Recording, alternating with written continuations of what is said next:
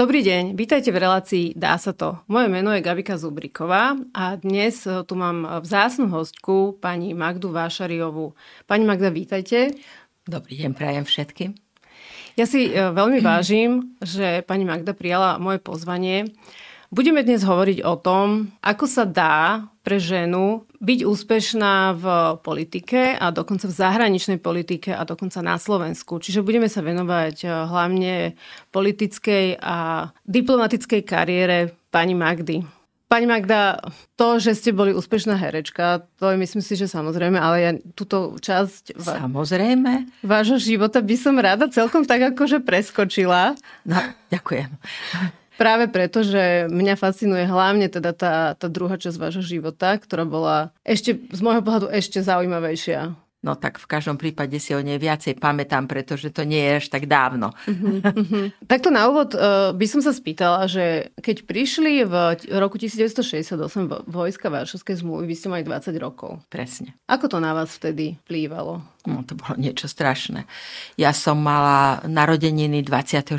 augusta, no, oni prišli 21. Takže to bolo ešte o to horšie.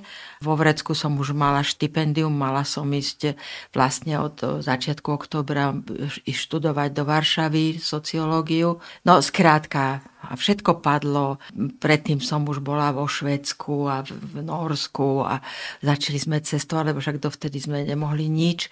Takže no, trošku sme sa napašmali tou slobodou a zrazu padla tá železná opona znovu pred celú moju generáciu. A tie dôsledky boli strašné, pretože ja som vtedy ešte naivná predpokladala, že vlastne tú našu generáciu sa už nepodarí zlomiť. No a v podstate celá moja generácia, až na pár ľudí, ktorí nakoniec potom utekali, si nechala zlomiť chrbticu. Vlastne Proste, na, na ďalších, a zostali sme, mm-hmm. zostali sme vlastne buď teda so zlomenými chrbticami, to znamená, moji spolužiaci išli do, do komunistickej strany, aby vôbec mohli zostať na vysokej škole. Mm-hmm. Ja som bola metodologička, čiže pre mňa nebolo iné zamestnanie. Mňa samozrejme vyhodili z vysokej školy potom v 70, 69. Ja som chodila rok tajne na všelijaké súkromné semináre a na súkromné zápisy a tak ďalej. A vždy zo zadu, aby ma nikto nestretol. Mm-hmm, Takže potom mi dovolili skončiť, hoci teda jeden pán profesor bol zásadne proti, nech je mu zem ľahká, ale dovolili mi potom skončiť, no ale už doktorát som nemohla urobiť, takže ho robím teraz. Z tej sociológie? Áno. A teda toto nejakým spôsobom asi formovalo, čo sa potom vlastne po tej revolúcii stalo a ako ste ďalej žili, nie? No tak ja som bola formovaná mojou rodinou už Áno, predtým, okay. lebo však e, nebolo to až také strašné ako tie 50. roky, ktoré si ako malé decko pamätám. Skrátka, niekto, niekto z, bez straty kytičky, niekto s malou stratou kytičky, ako sa hovorí, to prežil, ale v, vlastne stratila, moja generácia stratila 20 rokov.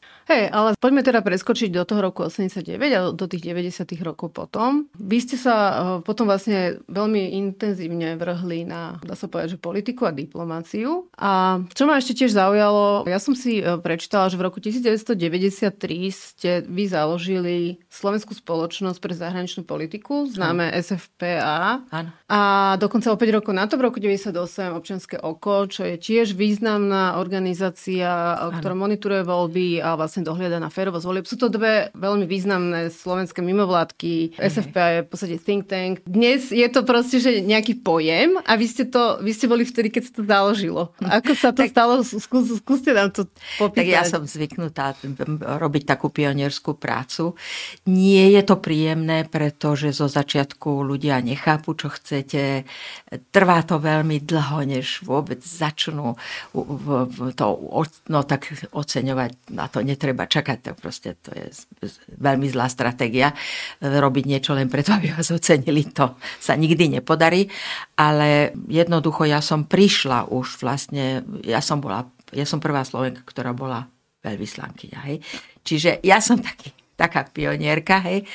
Akorát nemám teda tú šatku červenú. A ja som prišla už z Viedne s tou myšlienkou, že teda založím spoločnosť, teda mimovládnu organizáciu plus think tank. Hej. Vychádzala som vlastne z príkladu v Gesellschaft für Auslandskunde vo Mníchove, ktorá bola založená po vojne v 1900 koncom 1945 roku už. Uh-huh. A kým nebola možnosť v Nemecku, teda v západnom Nemecku vtedajšom, založiť vôbec nejakú NGO-ku, Hej. A e, kým vznikol ministerstvo zahraničných vecí Nemecka, to ešte trvalo pár rokov, mm-hmm. tak, e, lebo však to bol prehratý štát a rozdelený a tak ďalej, tak e, vlastne táto Gesellschaft für Auslandskunde, to znamená spoločnosť pre, pre zahraničných partnerov, mm-hmm. hej, alebo záujemcov, slúžila vlastne trošku, nie ako ministerstvo, lebo však to nemôže, hej, ministerstvo je úrad, ale a má, teda je súčasťou vlády, ale e, začala, začala pestovať vzťahy mm-hmm. so susednými krajinami. A, takže ja som tam bola na prednáške ešte ako veľvyslankyňa vo Viedni a samozrejme som si prezrela tie ich úžasné zápisky z ich histórie mm-hmm, a tak ďalej. Mm-hmm. A zistila som, že oni pozvali ako mladých ľudí, ľudí, ktorí boli potom premiérami, kancelármi, prezidentami a tak ďalej. Že Veľmi... tam začínali ako Áno, áno, áno. Kariéru. Oni mhm. vlastne dobre to načasovali, že vlastne vždycky si pozvali niekoho, kto naozaj robil tú kariéru a tým pádom oni už mali tie styky všetky, mm-hmm. takže už mohli povedať, a vy ste boli tu u nás a už sme sa s vami rozprávali a tak ďalej. Takže som si povedala, že Slovensko, ktoré vlastne po rozdelení stratilo veľmi veľa z tých československých kontaktov a z toho všetkého, že toto asi bude jedna z vecí, ktorú bude Slovensko potrebovať. A tak napríklad vznikol program Jurfix alebo Modern Foreign Policy alebo tak.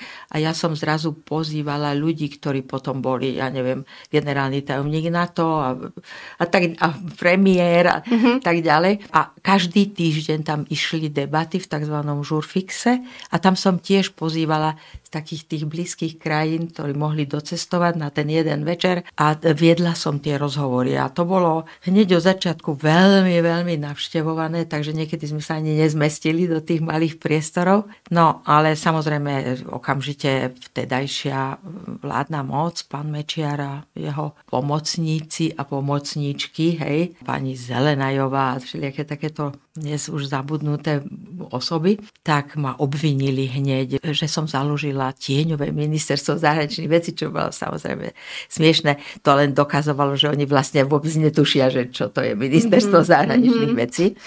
Ale zo začiatku som to budovala už nielen ako think tank, ale aj ako členskú spoločnosť a otvorili sme kancelárie v Bystrici a v Prešove. V Prešove dodnes trvá. V Bystrici sa potom zmenila na, na Euroatlantický spolok mm-hmm. a dnes je z toho vlastne, z časti toho je vlastne taká tá veľká organizácia. No ale teraz ako sa volá? Globsek. Globsek. Takže, Takže vlastne... ja som Globsek nezakladala, to sa uh-huh. nedá povedať, ale vlastne tá euroatlantická spoločnosť vznikla vlastne v nábytku, v knižnici Áno. a v priestoroch pobočky Slovenskej spoločnosti a pre zahraničnú. možno na začiatku. Také Ľudí. niečo to bolo, hej, uh-huh. hej, hej, oni sa ma pýtali a m, ja som povedala, tak dobre, tak keď chcete si to založiť, nech sa páči, uh-huh. bude dobre, lebo však sme usilovali o vstup do, do NATO, takže to bolo tiež veľmi dobré. Ale uh-huh. zostali tam proste proste tí mladí študenti z tej Bystrickej univerzity, lebo to tam bolo v takom domčeku vedľa univerzity, vedľa budovy, takže toto. Áno, áno, ale samozrejme treba povedať, že ja som SFP a samozrejme ja som prišla s tou ideou. E, založenie sa uskutočnilo u mňa v byte v máji 1993, uh-huh. hej, ale bol tam pred, pri, bol medzi tými zakladateľmi bol napríklad Rudolf Chmel, ktorý bol môjim kolegom československým veľvyslancom v Maďarsku, bol tam Pavol Demeš, hej, a tak ďalej, takže... Hej, ale v tejto mužskej spoločnosti jednoznačne teda sa no tak, áno, sa tak. Ale nie, ja som zostala ako, oni boli len v tej správnej rade, hej, a ja som potom bola riaditeľkou 7 rokov. A doteraz myslím, ste Čiže... Ja som zase v správnej rade. Áno, hej, áno, hej, áno, správnej hej, rade hej, máte, hej, hej. No, úžasné, úžasné. Poďme ešte k ďalším veciam, aby sme toho trocha stihli, lebo teda okrem toho, že ste boli prvá veľvyslankyňa, ako pre mňa je významné ešte aj to, že ste boli prvá kandidátka na prezidentku v roku 1999. Hej, a to súvisí vlastne s tou NGO sférou. Uh-huh keďže sme my veľmi aj s tým občianským okom veľmi sme pracovali na tom, aby sa pánu Mečiarovi a jeho poskokom nepodarilo sfalšovať voľby tak vzniklo zase s mojimi spolupracovníkmi v SFP a občianské oko. No a my sme spolupracovali proste s obrovským množstvom mladých ľudí, aby oni mali tie trička. Tie, Kampaň, rok volieb. Áno, áno, áno, áno, áno. No a vlastne ten, vlastne myslím si to celkom, nie som, že som na to, že som príliš pyšná, ale mm-hmm. myslím si, že to je pravda, že pánu Dzurindovi sa potom podarilo zložiť tú veľmi obťažnú koaličnú, sedem koaličnú vládu, aj preto, že vlastne tí mladí ľudia, my sme im nehovorili, koho tak. majú voliť. Hej? Áno, áno. Ale len sme ich poprosili, aby išli Šli voliť. voliť áno. 86% prvovoličov, tak to sa asi ťažko zopakuje. No a tomu umožnilo mať, ne, neporazil Mečiara, pán Zurinda, ale mohol zostaviť vládu. Takže v tom, v tom mimovládnom sektore zavládol taký ako tá, samozrejme mm-hmm. radosť, aj mm-hmm. eufória a začalo sa uvažovať, lebo na druhý rok v 99. boli prezidentské voľby a prvýkrát boli akože v, teda nevolené parlamentom prezident, ale priamo mhm. voľbou. Mm-hmm. No a tak začali hľadať, že ten mimovládny sektor by si mal dokázať tú svoju sílu tým, že bude mať svoju vlastnú kandidáta alebo kandidátku. No tak e, neviem, či oslovili aj niekoho iného, to si nepamätám, ale potom oslovili mňa, tak ja som samozrejme sa zdesila. Ale tak proste som to asi po dvoch týždňoch predýchala a povedala som si, že keď už som taká pionierka, takže by som to mohla skúsiť, ale hlavne som si povedala, že to je jedno, pravdepodobne prehrám, ale dôležité je, aby nikto, že nám otvoril tie dvere. Tak. Je to presne tak, ako hovoríte. A ja si to teda všetko pamätám. V 98. už som, ja bola teda v tej kampani Rok volie nejakým spôsobom pracovne Aha, aktívne zapojená. preto to viete. To, áno, áno, toto, toto evidujem. A Máte som... tričko? Uh, už asi nie. Lebo ja ešte jedno alebo dve mám. Hey, ale, ale pamätám si teda aj tú vašu kandidatúru veľmi dobre, aj veľmi som vám fandila naozaj. A ešte čo chcem ale povedať, ja si veľmi pamätám, aké to bolo strašne ťažké pre vás a ako veľmi ste boli vystavená skutočne neférovým a úplne, úplne že hrozným útokom od všelijakých rôznych veľmi hlúpých ľudí. A pamätám si, že, že vtedy to na mňa pôsobilo tak, že, teda, že klobúk dole za tú odvahu, že, že, že ste sa na to vôbec dali? Nedá sa povedať, že by som bola bývala už vtedy. A, okay. taká, taká, už som bola predsa len vyše 40 ročná, mm-hmm. skoro 50 tak e, už som nebola naivná a vedela som si predstaviť, čo to asi bude znamenať. Tak možno ja som si to nevedela predstaviť. Ja som z toho bola vtedy naozaj zhrozená. S tým som počítala. Okrem toho ja som bola vystavená e, tlakom a takýmto všelijakým hlupákom a hlavne psychopatom od, od mojich 18 rokov. Hej. Mm, okay. Čiže ja, tréning už. ja som mala tréning. Hej, hej. A na to sa dá zvyknúť? No, nič inšie vám nezostane. OK. A na, naučiť sa nejaké stratégie toho proste, ano. ako, ako, ako... Áno, ja som si až teraz vlastne, keď sa ma, keď e, napríklad, keď vznikala e, tá kauza gorila, alebo a začali tí smeráci útočiť na nás, pretože im sa podarilo vlastne otočiť to proti SDKU, hej?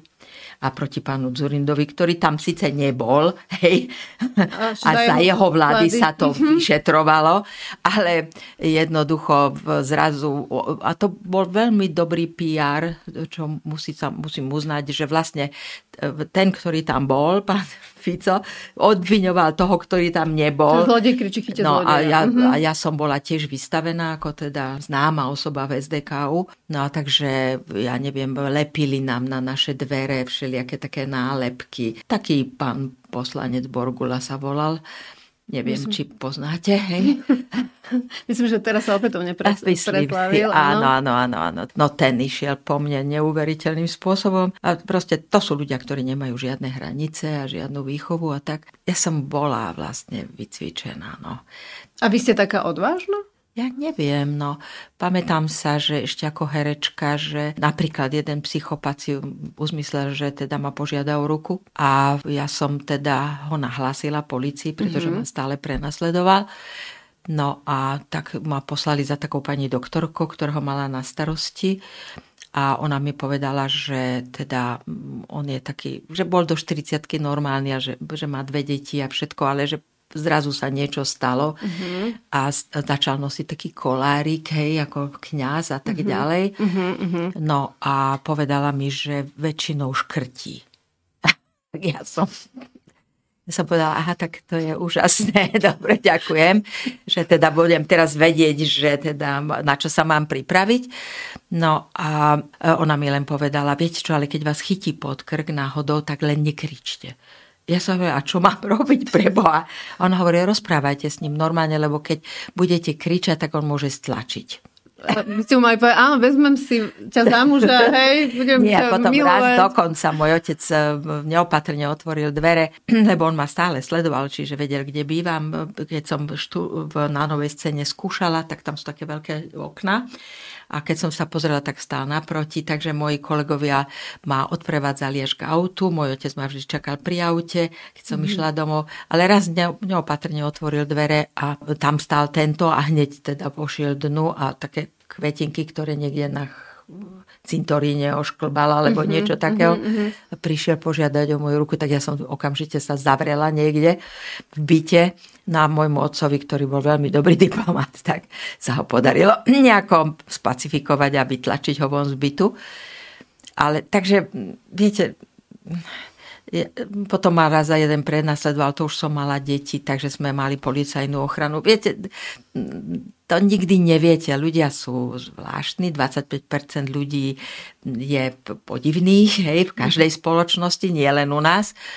A ja som si až potom neskôršie uvedomila vlastne, keď už som skončila ako diplomatka, že, že vlastne ja nikdy neotváram dvere do bytu alebo do domu, bez toho, aby som nevedela, či náhodou za mnou niekto nie je. A viete, a takéto mm-hmm. veci mhm. dodržiavam, mm-hmm. že ja vždy idem tak, aj po ulici, aby som sa netlačila. Ja som nikdy nebola v bare. Mm-hmm. Hej. Ja som nikdy nebola na nejakom zhromaždení, kde je veľmi veľa ľudí. Mm-hmm. Toto musím dodržiavať, pretože to by bolo pre mňa nebezpečné a nesmiem byť tam, kde sa pije. Lebo alkohol samozrejme tých psychopatov uvoľní a Môže môžu, ma, môžu ma napadnúť. Neuveriteľné, no veľmi zaujímavé. Ale ja už o tom nerozmýšľam, je to proste súčasť môjho života a už o tom mm-hmm. nerozmýšľam. Uh-huh. Pani Magda, ja keď vás počúvam, e, ja mám pocit, že vy ste veľmi často odvážnejšia ako všetci muži v tom parlamente, alebo ako keby v tej miestnosti, alebo teda v politike. Napríklad už v roku 2015, keď sme príkra zlyhavali v našej pomoci pre, pre ľudí utekajúcich pred vojnou. Zo Sýrie, áno. Áno, zo Sýrie v roku 2015. Vy ste vtedy ako poslankyňa povedali, zistili sme, že nie sme kresťania. Kresťanstvo berieme len ako folklór a chodíme si do kostola len ospravedlňovať naše hriechy. To som povedala. To je pravda. A máte pocit, že to je odvážne? A takto by som povedala. Tým, že som si prešla vlastne tým, že som teda slávna, dá sa povedať, že ma ľudia poznajú na ulici a Niekedy je to príjemné, lebo včera som išla po dlhej dobe ulicou a ľudia hovoria, pani Magda, halo, a tak to je veľmi príjemné, len mm-hmm. musím si držať ten odstup, takže prišiel ku mne taký hromotluk včera, viete, taká obrovská, obrovská masáž muža mm-hmm. a povedal, ja vás mám tak rád, môžem sa s vami odfotiť, ale tu musím byť zase opatrná, pretože musím sa spýtať, kto je. Mm-hmm. Lebo nikdy neviete, kto ten človek je. A keby sa náhodou nejaký pomocník e, teroristu alebo, alebo nejakého zlodeja zleď alebo no. nacek so mnou odfotil, tak mohli mm-hmm. by ma vlastne vydierať tým, hej, tí ľudia. Mm-hmm. Čiže mm-hmm. musím sa vždy spýtať, že a vy ste kto a čo ste zač a tak ďalej. No. Takéto opatrnosť. Áno, mm-hmm. áno, áno, áno. Preto môj muž neznášal, Milan Lasica, neznášal sa fotiť. Áno, podpísať sa, podpísal do svojej knihy, alebo tak, alebo keď chcel niekto s ním rozprávať, ale keď chce niekto selfie s ním, tak to bol veľmi nepríjemný a nechcel to a niekedy naozaj v poslednej dobe už vždycky povedal, že nemôžem si s vami urobiť selfie, prišli nejaký mm-hmm. a on povedal nie a odišiel. Mm-hmm. A tí ľudia sa stali stáť a tak ďalej, ale ja som proste mlčala a neprehovárala som, aby to nerobil, pretože e, pre, pre, to si ľudia neuvedomujú, ale pre nás je to nebezpečné. Mm-hmm. Nikdy neviete, mne sa stalo, a ja som mala 15, keď som robila svoj prvý film v Žiline, tak sa e, zrazu začala nejaká holka, staršia trošku, trochu vyzerala, bola blondínka, hej, ako ja, tak ako samozrejme v tvári nie. A vydávala sa za mňa a pretože v Žiline vedeli, že tam filmujeme a ja už som bola známa s tým mojim copom dlhým, hej, blondiatým, tak e, ona sa za mňa vydávala, išla s jedným chlapcom do bytu, samozrejme niečo sa tam stalo a než sa ráno chlapec zobudil, tak bol byť vykradnutý. Takže mňa vypočúvala policia, lebo ona bola pod mojim menom. Hej? A to som mala 15. Hej? Čiže asi toto vo mne spôsobilo, že ja si dávam pozor, ale nebojím sa. Viem, že to zvládnem, tie mm-hmm. situácie. E, nakoniec, keď som mala 19, tak som zlomila jednému, čo na mňa siahol taký priopitý muž, som zlomila ruku. Bol aj súd a, a môj otec ma na nepustil. Takže vlastne e, nejako ma z toho vysekal. Mm-hmm. No lebo ten chlap mal, ja neviem, 100, 110 kg a ja som mala asi 42. Takže môj otec s tým argumentoval, ale ja som ovládala jiu-jitsu. To som vedela, že proste niečo musím mať, aby keby náhodou sa niečo takéhoto stalo, aby som si pomohla. Hej, tak to je určite dobrý návod, naučiť sa nejaké bojové umenie a to vlastne potom aj Áno. nám, že nám môže dať takú... takú... E, e, ste taká, no ja neviem, či by som to vedela teraz použiť, hej. To znamená, to je ten chvat, že to proste okoleno mm-hmm. to zlomíte, trieštivá zlomenina. Nič moc. Mm-hmm, Ale toto asi pravdepodobne všetky tie známe ženy a tak ďalej, ale aj neznáme, lebo však každá z nás zažila tie útoky a tak ďalej, mm-hmm, všelijakého druhu. Mm-hmm. Ale sú dve veci, ktoré vás ochránia. Prvá vec, keď máte rada matematiku a druhá vec, keď ovládate bojové No tak umenie. toto nám ešte dovysvetlite s tou matematikou. Keď som firmovala v Čechách Marketu Lazarovú, tak ja som teda absolventka matematicko-fyzikálneho gymnázia a v, chcela som študovať čistú matematiku, ale otec povedal, že som aká blondinka a tak ďalej, že radšej sociológiu, že tam je veľa matematiky a fakt bolo veľmi veľa. Mm-hmm. Takže ja som vždy, keď bola pauza, tak ja som ja som nikdy nefajčila, ani som nikdy nepila kávu alebo takéto záležitosti. Takže ja som sedela niekde tam ďalej od všetkých a luštila som príklady z, z takej tej zbierka úloh z matematiky. To hej. No samozrejme, ja milujem matematiku. A, okay. Ja som myslela, že poviete ešte, že, že ste sa jazyky učili popri tom ešte. Či to už ste vedeli? Uh, no, tak to tak ako prišlo voda ako ku mne. Ale dôležité bolo, že keď nejaký chlap mal taký pocit, že tam nejaká taká tá žena tam sedí, teda dievčatko, s tými dlhými vláskami a tak ďalej, tak prišiel a začal slečno Magidičko, co to děláte pro Bůh? A utiekol. Takže luštiť príklady z matematiky, tak to odporúčam. Wow, to je tiež veľmi Toho sa muži veľmi boja. Nebojím sa, no. A myslím si, že čím som staršia a všetci my starší, ktorí sme prešli mnohými a máme veľa skúseností, tak e, my, my musíme vlastne hovoriť, ako to bolo a aká je pravda a nebať sa to povedať pretože nemôžeme žiadať od ľudí, ktorí ešte majú pred sebou kariéru a tak ďalej, tak tí nemôžu tak otvorene hovoriť. Ale ja môžem povedať, čo chcem. A to sa mi na vás veľmi páči. A preto, preto som si vás sem dneska zavolala, teda sledujem vaše výstupy aj do, do dnes a veľmi ma fascinuje, že vy viete tak uh, trefne k niečomu na rovinu, k veci. A prečo, bez, by som, bez... a prečo by som predstierala? Tak samozrejme môžem sa aj zmýliť, hej? ale určite som sa nezmýlila, keď som protestovala proti tomu, aby sme nútili, aby sme obviňovali nášho chudáka premiéra, že, že sa bojí ísť do, do Kieva. To som, to som ja chcela dať teraz ako proste, taký aktuálny príklad, presne. Ale e, rozumiete, ako báť sa, no dobre, ale to, e, ako, to je ako romantická idea. To je, môžete, keď čítate Dumasovcov, D'Artagnana, alebo niečo takého, keď išli muži sami proti jeden druhému s, tou, s tými proste mečmi. mečmi a ja neviem s čím všetkým. To je smiešne a v zahraničnej mm-hmm, politike mm-hmm. to úplne smiešne. Mm-hmm. A teraz všetky novinári písali, on sa bála. Ano. Máme takéhoto... Taká dávová psychoza sa vytvorila. Áno, áno, presne.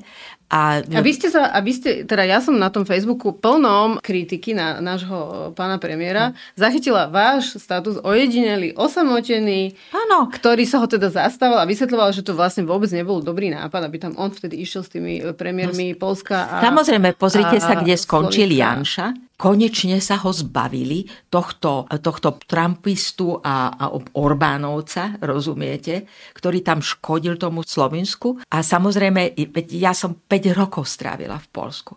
Ja poznám pána Jaroslava Kačinského veľmi dobre osobne. Ja viem, prečo tam išiel. Nie preto, že on by bol nejaký veľký proukrajinec. Pán Jaroslav Kačinský je klasický polský nacionalista a žiaden polský nacionalista nemôže byť proukrajinský ako taký. Áno, Poliaci sa otvorili Ukrajincom, čo je úžasná vec, pretože oni majú medzi sebou toľko historických úrazov, že to si treba naozaj mimoriadne vážiť, mm-hmm. že oni sa otvorili tým Ukrajincom. Nie je to teraz prvýkrát, lebo oni už podporili Majdan, hej? Mm-hmm. Tí Poliaci sa otvorili a pomáhajú a tak ďalej a tak ďalej. Ale nie je to preto, že by tá vláda bola taká veľmi proukrajinská. Mm-hmm. Ona je skôr antiruská. Mm-hmm. Čo zase každý, kto mm-hmm. pozná polskú históriu, musí pochopiť, že Poliaci nikdy nebudú prorusky. Jasne. A ja som sa veľmi potešila, pretože som mala veľký strach z toho, jak sa zrazu ten pán Kačínsky s tým pánom Orbánom, poznám pána Kačinského a Viktor Orbán je môj bývalý kamarát. Bývalý. Áno, sam, samozrejme, dnes už bývali. Jak sa vlastne pospájali ponad naše hlavy. Dokonca mali mať o pár dní na to v, čo sa teda rozišli definitívne teraz, aspoň teda na túto dobu, mali mať nejaké veľké spoločné stretnutie a tak ďalej. Mm. Lebo však pán Jaroslav Kačinský, on má síce premiéra, ale to je len taká, taký poskok, mm-hmm. ktorý ho poslúcha. On riadi polský štát dnes.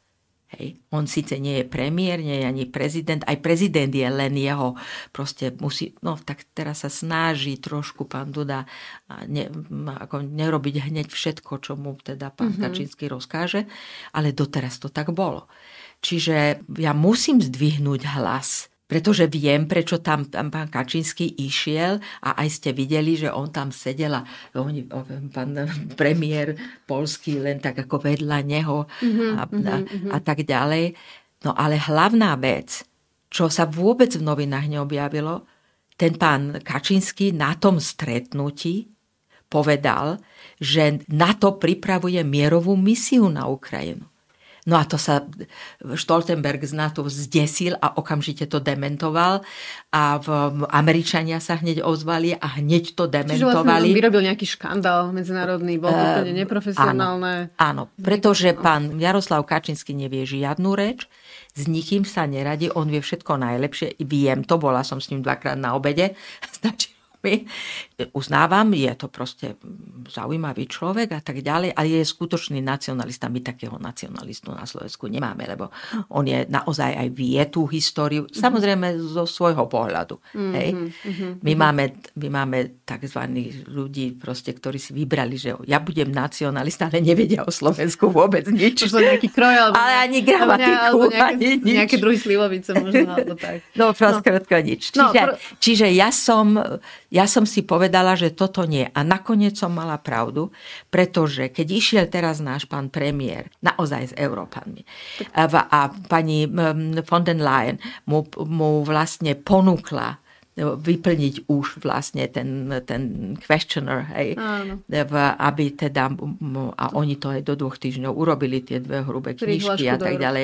No, to, to, je zatiaľ len, uh, to je zatiaľ len ten questioner. Jak a, sa to, ako dá? taký pre, predpríprava. Áno, áno, áno. Tam odpovedajú na tie uh-huh. otázky, ktoré musia odpovedať. A v tej dobe, keď tam náš pán premiér bol, tak už S-300 smerovala na Ukrajinu. Čiže bol tam aj nejaký message, mal to celé hlava Presne petu. tak. Mal... A, a bolo do dohodnuté už, že my máme na, na východnej hranici pre obilie, tam máme proste násypky a že to tam môžu zvožiť, lebo oni majú blokované prístavy. Mm-hmm. Čiže oni musia vyviesť to, to obilie. Hej? Mm-hmm. Čiže aj toto bolo dohodnuté a ešte mnoho vecí, ktoré, o ktorých sa nehovorí a, a ak by som ich aj vedela, tak ja tu o tom hovoriť nebudem. Mm-hmm. Čiže už tam malo zmysel plus Želensky to pochopil poslal nám odkaz, ktorý priamo nahral. Hej, nahral nejaký odkaz pre Čecho? Nenahral. Na čo tam bol pán premiér Fiala? Mm-hmm. A ešte k tomu urobil niekto, kto, ja neviem, asi si z nich chcel vystreliť,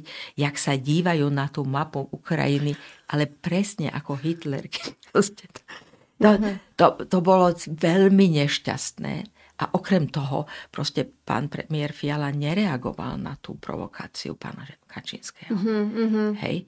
A ja predpokladám, veľa, veľa že náš pán mm-hmm. premiér e, by bol, bol by musel reagovať. A bolo by to celé trápne. Zlé. Samozrejme mm-hmm. chápem, že e, pán, pre, pán proste premiér Fiala, český premiér, má špeciálnu pozíciu, pretože vedie zároveň aj stranu ODS, ktorá v poslednej dobe bola veľmi antieurópska, pretože to je strana pána bývalého prezidenta Klausa. A má ľudí, ktorí sa vyslovene vysmievali z, od, z Európskej mhm, únie. Uh-huh, uh-huh, Hej. Uh-huh. Považovali ju za socialistický, nezmyselný projekt.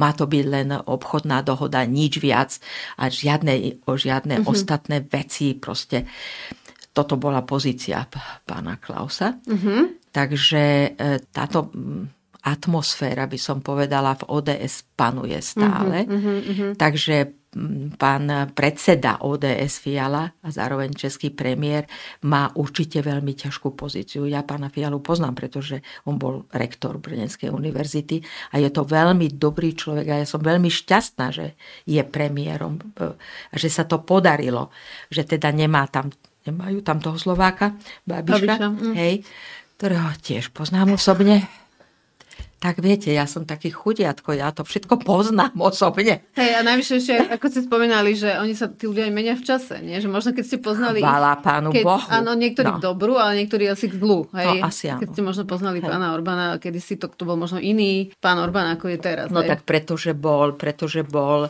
liberálom. No ale pochopil. Síce, teraz?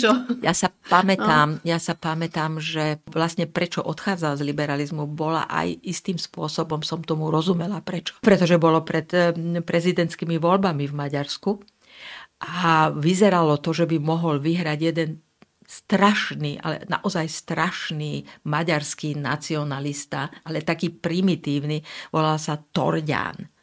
To si ani nepamätám. A vtedy mi povedal Viktor, že jednoducho ja nemôžem dovoliť, aby Orbán sa stal ten, prezidentom. Ten, hej, ten, ten, ten, hej. Mhm.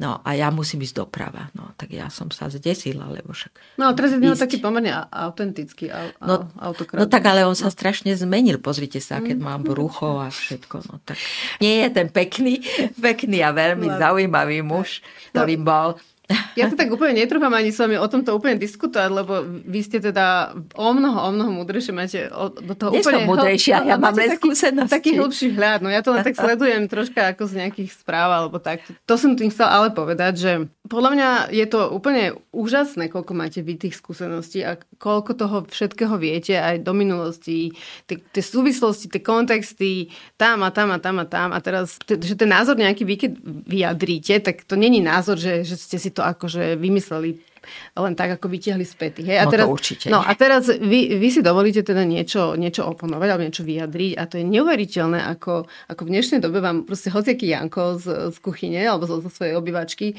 napíše, vy ste za ten váš status na tom Facebook, Facebooku schytali taký strašný hejt, takú kritiku. Mne to prišlo úplne chore, zvrátené, neuveriteľné. Ako si vám dovolili možno stovky ľudí, úplne hlúpakov, nejakých bezvýznamných si vás dovolili normálne osočovať a vy ste to úplne bravúrne, elegantne a zase opäť s, to, s touto celou gráciou, ktorú tu popisujete. A, tak a, a... Pretože, pretože ešte nevedia, že všetko toto, čo oni tam píšu, to zostáva. Viete? Ja, možno im to je jedno. No áno, určite, ja neviem, 60-ročnému dojičovi kráv je to dnes jedno, keď už je teraz na dôchodku mm-hmm. a nikto to na neho vyťahovať nebude. Mm, okay. Ale uvedomte si, že pre nejakého 30-ročného mladého muža, ktorý, dajme tomu, dostane v 35-ke nejakú veľmi dôležitú na ponuku, mm-hmm. hej, no tak čo urobí ten, ten proste, alebo tá väčšinou tá personalistka, mm-hmm. pozrie sa na jeho profil. Rozumiete? Mm-hmm. A on nemusí dostať tú prácu. Napríklad, hej. Napríklad. Mm-hmm. A, a to si tí ľudia vôbec neuvedomujú. Mm-hmm. Pretože to je ako keby ste vypovedali na policii. To tam proste zostáva a keď niekto, a tie personalistky to vedia, lebo ja mám dve personalistky doma, takže ja viem veľmi dobre, ja, ja by som to nikdy nerobila, pretože ja samozrejme už žiadnu personalistku nepotrebujem, pretože ja proste už sa neuchádzam o žiadnu funkciu, hoci furt mi niečo ponúkajú, ale títo ľudia, ktorí ešte chcú niečo znamenať mm-hmm. alebo niekam sa posúvať, sa proste vyjadrujú ako v, v štvrtej cenovej skupine v krčme a myslia si, že na základe tohto dostanú potom nejakú prácu alebo čo? Naopak, to im môže veľmi uškodiť. Mm-hmm. Nemusí, ale veľmi, povedala by som, na 60% môže. Mm-hmm. Čiže ja tomu vôbec nerozumiem. Samozrejme, ako predsednička živeny. Je by veľmi ľúto, že, že medzi nimi sú také tie tetky, hej, ktoré sa fotia s, s núčatkami a kvietky a psíkovia, mačičky a to všetko. Akože my sme, ja som tá dobrá babička a mm-hmm. tak ďalej a vyjadruje sa príšerným slovníkom. Tie najhnusnejšie slová používa. Mm-hmm. Ale mňa to, mňa to ja, ja nie som z toho e, rozčúlená. Mm-hmm. Ani dotknutá. No, tak to už vôbec, ja už vôbec to nie. Už vôbec. Ale uh-huh. daž, ja neviem, kto to ja nikdy tých ľudí určite nestretnem. Väčšinu z nich nikdy. Ale uvedomte si, že ona takto rozpráva s tými vnúčatami. Ona takto rozpráva so svojím mužom, so svojimi deťmi, so svojimi susedmi. Hej, sama so sebou. Hej. E, ro, rozumiete? Hej, hej. A, a... O, o, o nich je to, u nich je tento slovník oni takto na seba zjapu, zrejme sa aj bijú, proste nevážia si jeden druhého. Mne je ich ľúto. Okay. Ja, sa, ja, sa ne, ja nie som z toho rozčúlená. Mm-hmm. Mne je len ľúto, že vidím, aká vlastne, aká nenávisť, taká, taká, taká nevychovanosť panuje v tých rodinách týchto ľudí. Nešťastnosť, závis, všetky, všetky zlé emócie. Hej. Ja sa tak niekedy utešujem, hlavne teda s tými fotkami tých žien s tými kvetmi. To podľa mňa, že mnohé teda to, že to sú nejaké tro, že to nie sú skutoční ľudia, že to sú nejaké ako trolie profily. Ale to môžete zistiť hneď. Dá sa to celkom ľahko zistiť, Áno. hej, hej. Kliknete na to a keď nemá priateľov a založená bola e, v, nedávno, pred rokom áno. a nedávno a dáva tam len svoje fotografie a alebo nie. Nejak no. nejaké hlúposti, tak vtedy áno. je to väčšinou iba troll, ale, aj, ale tak nie, nie všetci sú úplne troli, hej. Sú, a čo by mala hovoriť naša prezidentka, však to presne, tam tá skupina, ktorá vznikla vznikla proti nej. No to je, to, ale väčšina z nich sú samozrejme troly. A Rusi, lebo tie troly sú väčšinou teda takto riadené, to potom len nejakí idioti túto si to zadarmo. Preberajú. Zadarmo a mhm, zadarmo. Áno, áno. Miesto toho, aby si to nechali aspoň teda platiť, keď už nič je. tak, tak, tak, presne. Takže a mala aj taký, keď napadli jej dceru, tak mala ten problém. Hej, hej, hej. A ja som sa vtedy náhodou som stretla, som sa jej snažila povedať, že proste to musí ustať, musí to predýchať. To, to je pekné, že ste ju podporili. No, vždy ju podporím, a, a, a vy všeobecne podporujete ženy, druhé, čo je teda... No tak však som predsednička živený pre Boha. Také, keby ja už som nepodporovala ženy, tak to... Hej, to sme tu ešte zatiaľ nespomenuli, že posledných zhruba 10 rokov ste teda... Predtým... 9 9. Áno, ste predsedničkou Živeny. Živina teda má 153 rokov na Slovensku. Áno. Bratislavská pobočka má 100 rokov. Teraz Práve teraz sme to, áno, Je to neuveriteľné a o tom by sme teda mohli spraviť samostatnú celú druhú reláciu, ale Ja mám skôr takú ešte tú otázku, že keby ste ten, porovnali ten život v tých 90 rokoch na začiatku tej vašej kariéry s tým, čo je teraz. No to sa nedá. Čo bolo vtedy lepšie, ako je teraz?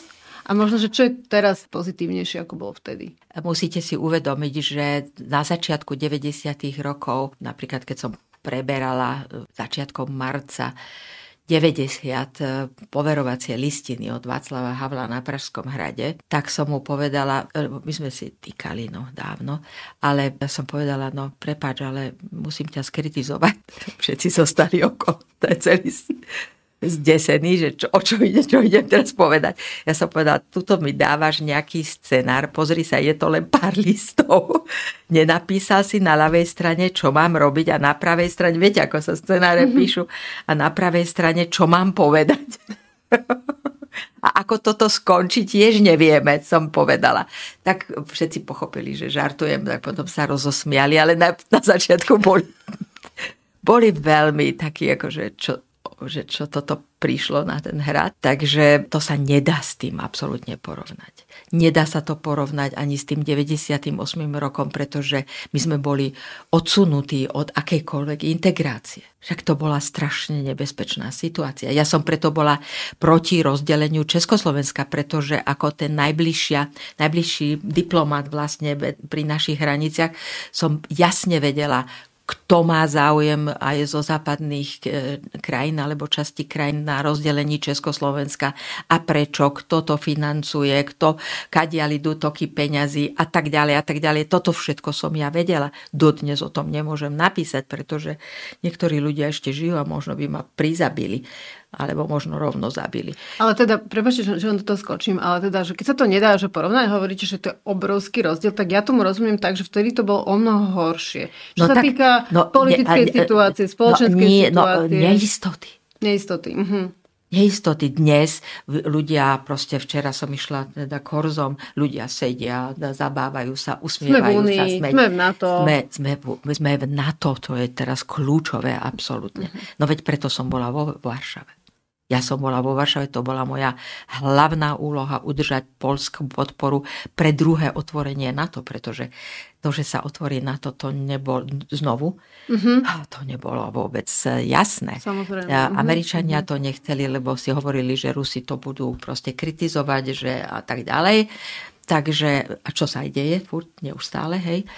No a potom, že len pre Slovensko to otvoriť, no tak a potom mali tú veľmi ambicioznú ideu, lebo tí Balti na tom pracovali s Poliakmi a zobrali aj tých Baltov. Mm-hmm. My sme v SFPA sme na tom pracovali teda neuveriteľne a pamätám sa, že súčasťou toho bolo, že americký veľvyslanec vtedy, pán Johnson, mal v, pre SFPA veľkú prednášku v Prešove a prvýkrát e, ako diplomat veľmi kritizoval Vladimíra Mečiara. Uh-huh, uh-huh. Tam bol také ticho, že len špendlík. Ja som vedela, čo ide povedať. Jediná. Proste. Ja som stála vzadu a počúvala som to a nezabudnem na to, že normálne, normálne také, také, také čiarky mnou prebehli, hej. Uh-huh. Také, v, uh-huh. že, teda, že to začína, hej. Ten proces začal. Takže, lebo on musel dostať samozrejme povolenie zo svojho, z Washingtonu a tak ďalej, svojho state secretary a tak podobne. Takže eh, to nebolo. A Poliaci, Poliaci proste si sa pozreli na mapu a povedali si, no 600 metrov horskej hranice so Slovenskom to nikdy v živote neubránime. Lebo tam musíte mať jasne proste urobenú hranicu, mm-hmm. ale hlavne si povedali, no ale keď Slovensko nebude s nami, tak bude proruské samozrejme, lebo však iná opcia nebola a v stadiaľ nás budú všetkých kontrolovať.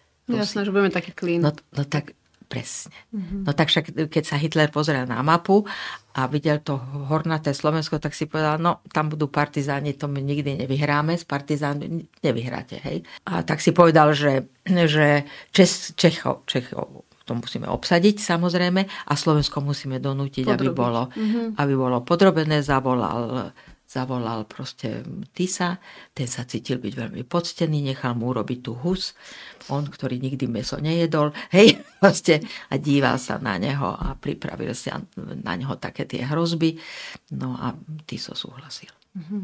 Hej, no ale moja relácia sa volá Dá sa to preto, že ja tu prinášam inšpirácia a informácie, ako sa veci dajú. A mňa fascinuje to, že čo vy ste všetko vlastne dali, čo všetko ste dokázali, alebo boli ste pri tom, keď sa to vlastne dalo. A je to pre mňa veľmi inšpirujúce aj pre našu dobu vôbec teraz to ako keby zdôrazniť a vyzdvihnúť. My tu teraz všetci mrčíme a fňukáme. A to, to, ale my sme, Áno. A to je taká no, ale že, móda, to si nevšimnete. Ale pripomeňme si, že to bolo vlastne pred tými 30 alebo 20 alebo aj 10 rokmi ešte možno o mnoho mnoho, mnoho horší v mnohých oblastiach a dalo sa to. Zvládli, tá, tá vaša generácia, ktorú teda aj vlastne ste popísali na jednej strane, že prešlo si tou strašnou... 20 rokov sme 20 strátili. rokov ste strátili a napriek tomu ste potom sa ešte teda mnohí z vás vybičovali k tomu, aby ste to nejakým spôsobom dohnali a... Včera som hovorila s jedným z najlepších historikov, pánom Dušanom Kováčom, bratom nášho zomretého prezidenta. Hej. My sme asi tak rovnako starí, on je trošku starší. On mi hovorí, že tak ja ešte stále pracujem a vyjadrujem sa a tak ja, a ja som mu povedala, ale my nemôžeme zložiť ruky do lona. Pretože za nami tá generácia, tá bola týmto, tej zlomili vlastne charaktery v privatizáciou.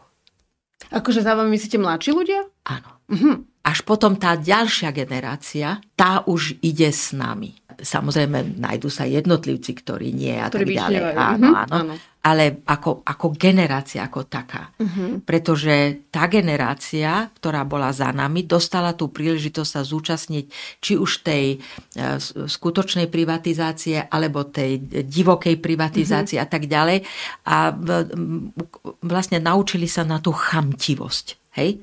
A teraz ja budem mať a budem mať viacej a ešte toto budem mať a ešte tamto budem mať a ešte... A v, pretože sme naučení a to sa nám celkom oplácalo v, v, v histórii, teda v dejinách, že neustále sme nariekali, hej? Nariekali, nariekali, nariekali, kňučali a všetko možné.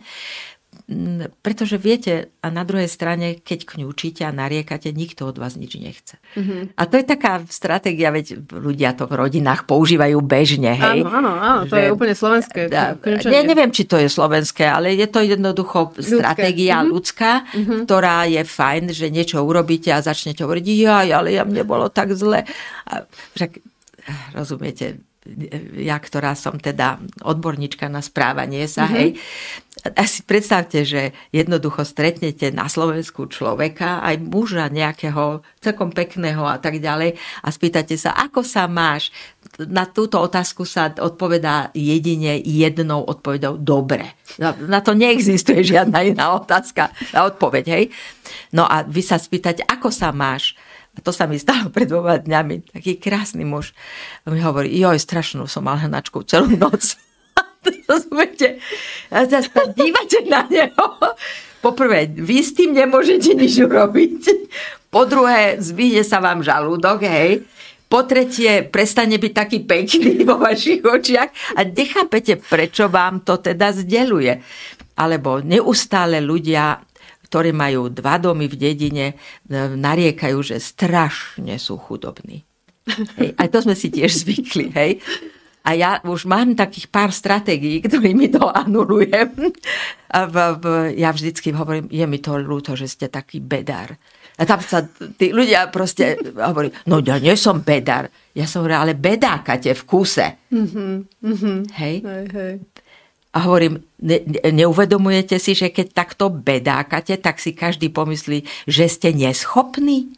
Tak vy Veď vy hovoríte, že ste neschopní. Že ste nedokázali zabezpečiť svoju rodinu, nie ste schopní proste niečo urobiť a tak ďalej a tak ďalej, len bedákate hovorím, bedákate, ale prosím vás, som mala také besedy, hej, však sa ale chodím na nejaké besedy a hovorím, spýtajte sa túto vedľa sediacich ľudí, či sú ochotní platiť viacej na daniach. Pretože keď chcete vy viacej, no tak musíte sa spýtať svojich spoluobčanov, či chcú zaplatiť viacej.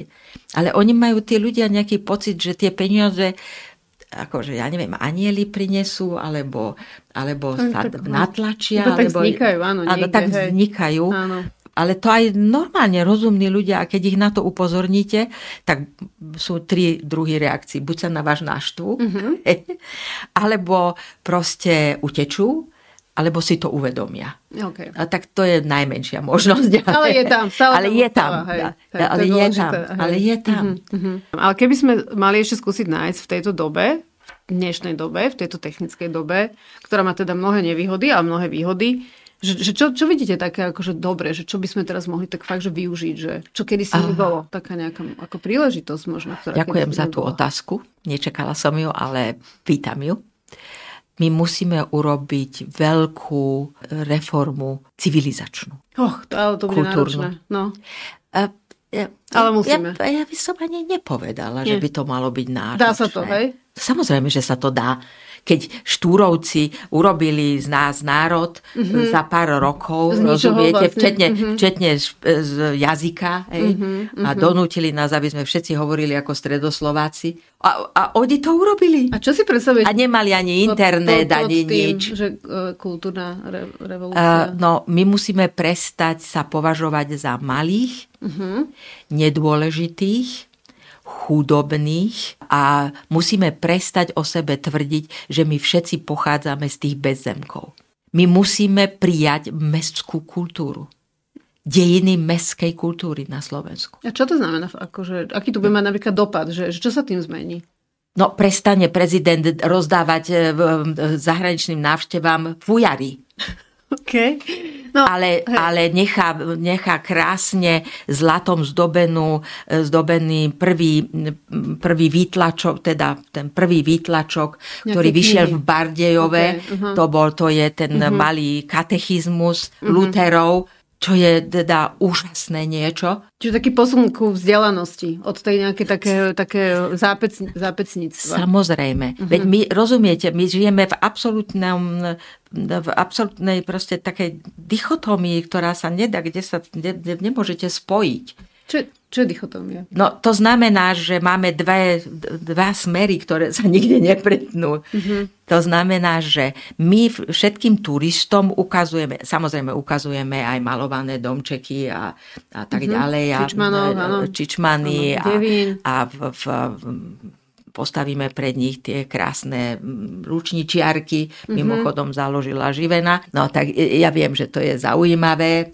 ale je to folklorizmus, to znamená, to už je len to spomínanie, že to asi, no lebo takto to nikdy v živote nevyzeralo, mhm, samozrejme, uh-huh, uh-huh. ale my musíme, my si musíme uvedomiť, že ukazujeme tým ľuďom tie stredoveké mesta. Toto vlastne my ukazujeme, Áno. tie gotické kostoly. Však tie gemerské a rimavské, tie nádherné kostolíky, však to je niečo, to je také bohatstvo, ale to nie je folklórne bohatstvo. Hej. No, a to je to normálne kultúrne európske bohatstvo. Aha. A my si musíme uvedomiť, že sedíme a spravujeme obrovské kultúrne európske bohatstvo uh-huh.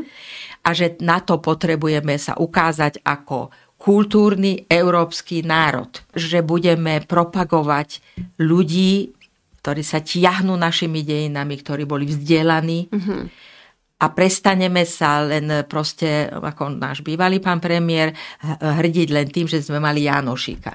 Že skôr by sme mohli oslavovať také osobnosti ako Maria Terezia, alebo... No tak Maria Terezia bola proste... Skôr, v... Nie, poprvé by sme si mali uvedomiť, uh-huh. že sme boli súčasťou 880 rokov Uhorského kráľovstva, ktoré si Škoda. Maďari teraz, necha- uh-huh. my sme ich nechali, si ich presvojili zobrať, a urobili áno. si z neho vlastne, že to boli len oni. A že my sme sa tam dáko... My sme tam, nebol, my sme tam boli ako Maďari a potom sme sa zrazu z nejako poslovenčili, alebo hmm. porumunštili, alebo... No proste je to smiešne, mhm. samozrejme. Hmm. Ale musíme si uvedomiť, že tou najbohatšou časťou Uhorského kráľovstva bolo Slovensko. Ge- Veď v 15. storočí patrilo Uhorské kráľovstvo medzi naj, jedný mm-hmm. z najbohatších monarchií. A my sa tuto tvárime, že sme všetci chodili len po žobrani, len preto, že napísal proste za komunizmu spisovatelia Mamka Pôstková. No, alebo napríklad boli sme predsednickou krajinou Európskej únie. Hej? Mm-hmm. Teraz všetci tam sedeli, celá, celá tá honorácia Európskej únie a teraz bol program. A, a čím to zakončili? Lúčnicou. A, a nechápete prečo. Uh-huh. Viete si predstaviť, že ste prišli do Nemecka a Nemci by sa prezentovali a potom by na konci prišli takí tí z Bavorska v tých Hosentrágloch a začali by spievať. No, Veď je to strašné. Veď áno, tá lučnica fajn, založila živená, všetko senzačné, a, ale nemôžeme to proste sa len tým, len týmto.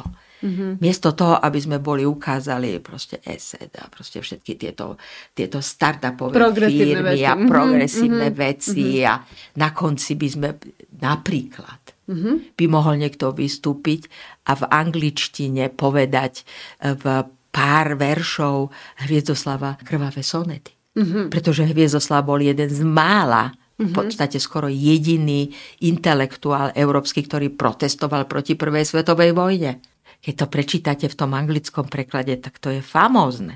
To by sme mali dávať, to by sme mali učiť, toto by ste všetci vy mali vedieť, že Hviezdoslav je preložený do angličtiny a je to v takomto proste a je to úžasné. A bol to jeden z, vý, z mála Európanov, ktorý pochopil, že tá prvá svetová vojna je hrozba. Tak to je určite zaujímavé, to som napríklad ani ja nevedel. No, potrebujeme inak učiť históriu a potrebujeme konečne začať byť na seba pyšní.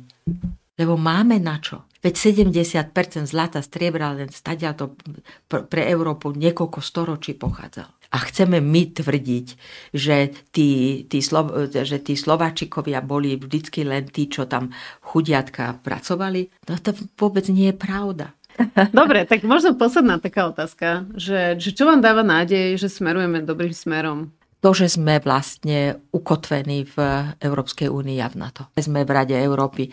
Proste stále sme vo všetkých týchto dôležitých inštitúciách. To mi dáva nádej a tú najväčšiu nádej mi dáva, že sme v eure. V. Mm-hmm. To ste veľmi pekne povedali, také tie technické veci, ako keby ekonomické ukotvenie a toto. A vy ste ale sociologička, tak skúsme ešte troška k tej spoločnosti alebo k tým ľuďom. Čo vám dáva nádej, že bude dobre, keď sa pozrite na našich ľudí? Dúfam, že mladá generácia, ktorá nastupuje a sú famózni, fantastickí ľudia, že si nepovie pri prvej takej nejakej nepríjemnosti, že a ja tu nebudem a idem preč. Mm-hmm. To by nebol. Ja viem, že to je tradícia na Slovensku, hej, ale nebolo by to dobré. Alebo nech idú a nech sa vrátia. Už Bell napísal no. svojim synom, no. že aby sa nevracali, že to nemá zmysel na Slovensku. Čiže tu táto tendencia je, ale musia si uvedomiť, že ak chcú niečo urobiť, niečo prevratného, tak musia byť tak ako tí Ukrajinci. Do Ukrajiny a okolo pána prezidenta Zelenského sú ľudia, ktorí pracovali, mladí muži, ženy, ktorí pracovali v západných bankách a kde kade, ale vrátili sa domov, uh-huh. aby pomohli svojej krajine a robia takú prácu, ku, ktor- do, ku ktorej by sa nikdy v zahraničí nedostali. Mm-hmm. Tak tam nech zostanú tí, ktorí chcú len vegetiť a ktorí si chcú chodiť, ja neviem, na Bahamy každý rok. Nech tam zostanú. Ale, ale tí, ktorí majú ambíciu niečo urobiť, aby proste si aj vyskúšali svoje síly, tak tí by tu mali zostať. Alebo by sa mali vrátiť. Hej, to ste veľmi pekne povedali. S tým, s tým sa nedá nič iné, iba súhlasiť. Ďakujem za rozhovor. Ja ďakujem za rozhovor vám, pani Magda. Tak ešte raz vám veľmi pekne ďakujem, e, pani Magda. Veľmi si to vážim, že ste prišli. Ja ďakujem. A vám, milí diváci, veľmi ďakujem za dnešné počúvanie a teším sa na vás v ďalších dieloch relácie Dá sa to zatiaľ. Dovidenia a do počutia. Dovidenia, vidíme sa na ulici.